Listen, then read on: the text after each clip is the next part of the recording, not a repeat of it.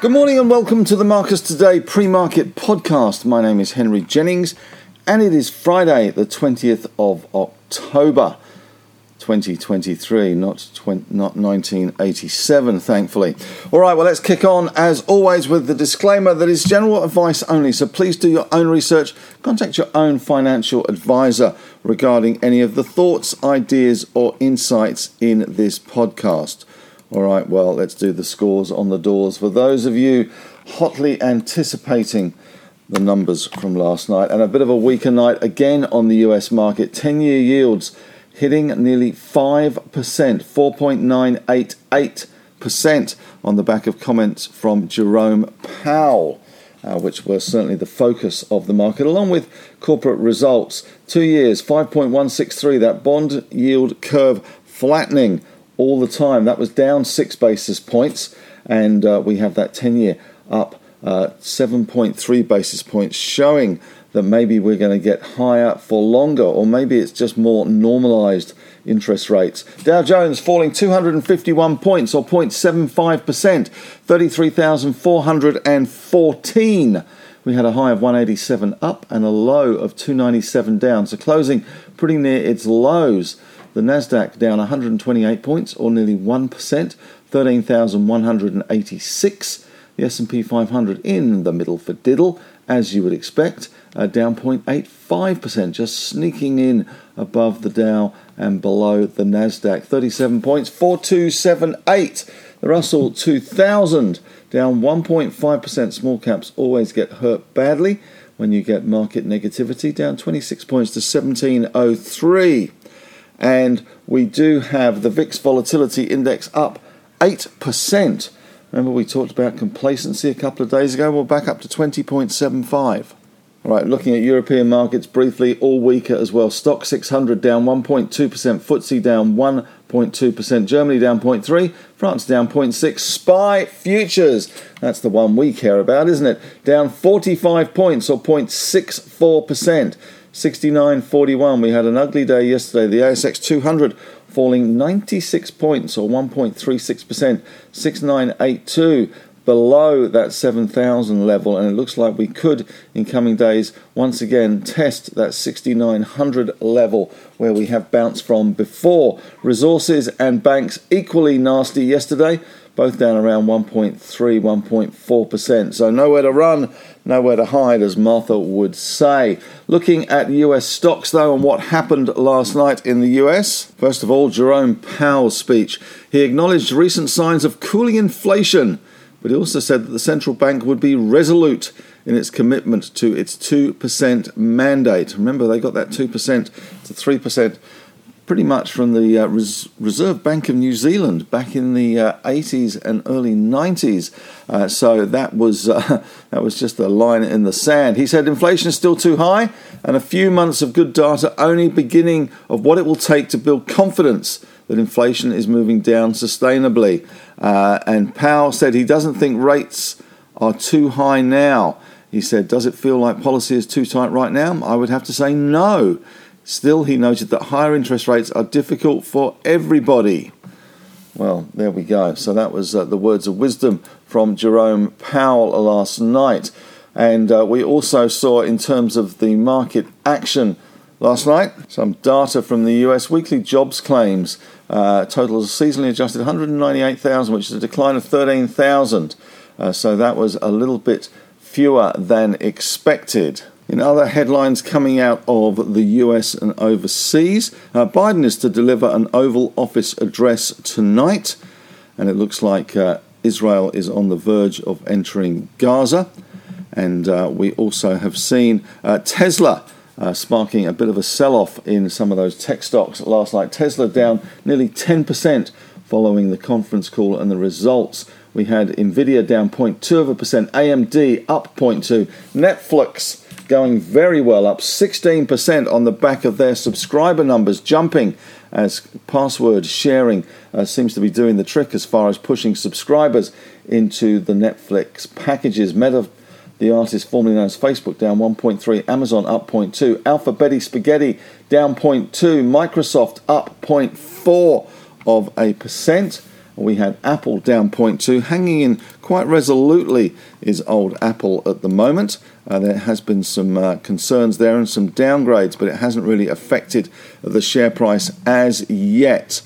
So we'll see how that one pans out. In US banks, easier again. Goldman Sachs down 0.9, Morgan Stanley down 2.6, Wells Fargo down 0.8, Bank of America down 1.3, JP Morgan down 0.4, CBA down 1.4% overseas we had um, ResMed down 0.1 of a percent overseas, UBS down 1.4%, Barclays down 2.5, and Deutsche down 0.6 of a percent there.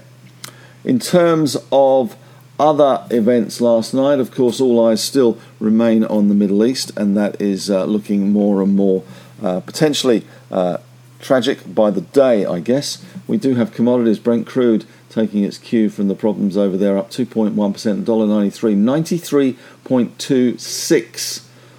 WTI up a dollar, 1.1%, 89.3. Gold up 25 bucks.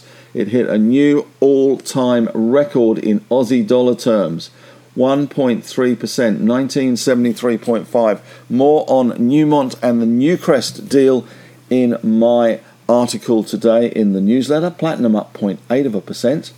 Copper up 0.2, nickel down 0.2, aluminium unchanged, zinc down 0.5, lead down 0.2, tin down 0.9, iron ore pretty much unchanged, the rest of it pretty much unchanged. But looking once again at the commodity stocks overseas, BHP in ADR terms, that's American depository receipts down 1.1%, Rio down 0.8, Glencore down 1.3, Freeport down 1.1%, Vale down 1.3, Albemarle copying it again, down 5.4%. They were downgraded by Bank of America along with SQM. We had Piedmont down 4.6, Livent down 5.7, Sigma down 4.7, and oil and gas stocks not really doing much overseas at all. Exxon, Chevron, and Shell pretty much unchanged. All right, though, plenty going on in our market today, but it won't be a very nice end to the week. But there certainly is plenty going on, uh, that's for sure. Uh, the RBA has uh, revealed uh, that its losses from the pandemic stimulus measures have blown out to about 43 billion and have sunk its balance sheet deeper into negative equity. The steep losses have called from economists for Treasurer Jim Chalmers to inject up 30 billion of emergency capital into the bank. Uh, the bank's balance sheet, this is the Reserve Bank of Australia, slumped deeper into the red to negative equity position of 17.7 billion in 2022 to 2023. Uh, a commercial bank like this with negative equity would, fact, would in fact be bankrupt. Uh, but of course, with a central bank that can print its own money, it cannot be insolvent. But still, somewhat of a concern. Anyway, that is uh, a by the by today. In terms of news out this morning, uh, Suncorp and ANZ news out. Uh, the Queensland Government has lodged an application with the Australian Competition uh, Regulator, which is the ACCC, as it seeks to ensure ANZ's deal to acquire Suncorp proceeds. So, Queensland Government on side there. Uh, we also have uh, AMA reported Q1 revenue of 248 million, which is up 13% from a year ago of 218.6. Uh, IFL, the Independent Order of Odd Fellows, now known as Insignia Financial, the CS, CEO Renato Mota is stepping down effective February 24 by mutual agreement. Uh, Atlas Arteria, uh, their numbers are out for their toll revenue this morning. Q3 weighted average toll revenue up 6.1%. We've also got Worley Parsons out this morning. As reported, Outlook presented the time of full year results remain consistent with expectations for FY24 at their AGM presentation. Paladin out this morning as well. Net cash used in operating activities, a loss of 3.8 million. Uh, they have cash and cash equivalents of 99.8, and commissioning has commenced at the Langer Heinrich mine and the project remains on track and on budget. So, some good news there for them. Alumina upgraded to neutral from underweight at Barrenjoey. Northern Star, which Marcus holds in the ideas portfolio, upgraded to a buy from a hold at Jefferies. Price increased to 14 bucks from $10.50. It's always good to have a contrarian view because JP Morgan has downgraded it to neutral from overweight, but the price increased to $11.75 from $11.50. Uh, we also have news out today. Nick Scali upgraded to outperform from neutral at Macquarie. Target increased to $12.60 from $12.20. Mayne Pharma Group upgraded to market weight from underweight at Wilson's. Santos upgraded to a buy from outperform at CLSA. Target price increased to $9.80 from $8.90. Liontown, plenty to talk about in Liontown, upgraded to a neutral from a sell at Citi. Target price decreased from $2.30 to $1.90. Plenty to talk about in Liontown, as I said this morning, and uh, a big article in Henry's take this morning on Liontown. Last night, they finally nailed down the terms of their capital raise and their funding package with a bunch of banks. They're going to be raising around 360 odd million bucks at a dollar 80, which is a long way from the $3 that Albemarle was prepared to pay and a long way from where Gina was buying uh, Liontown. Uh, $1.80 is the price. There will also be an SPP for retail shareholders to raise up to 45 million bucks at the same price or this is important for retail shareholders or a 2% discount to the VWAP over a certain period of time. More details of that, etc., in the newsletter today in Henry's Take, but certainly an interesting deal. There are 220 million odd shares shorted in Liontown. I'm sure they're all going to be clamouring to get that stock back at $1.80. Bear in mind, the company's shares were trading at around $1.50 before Albemarle appeared on the scene.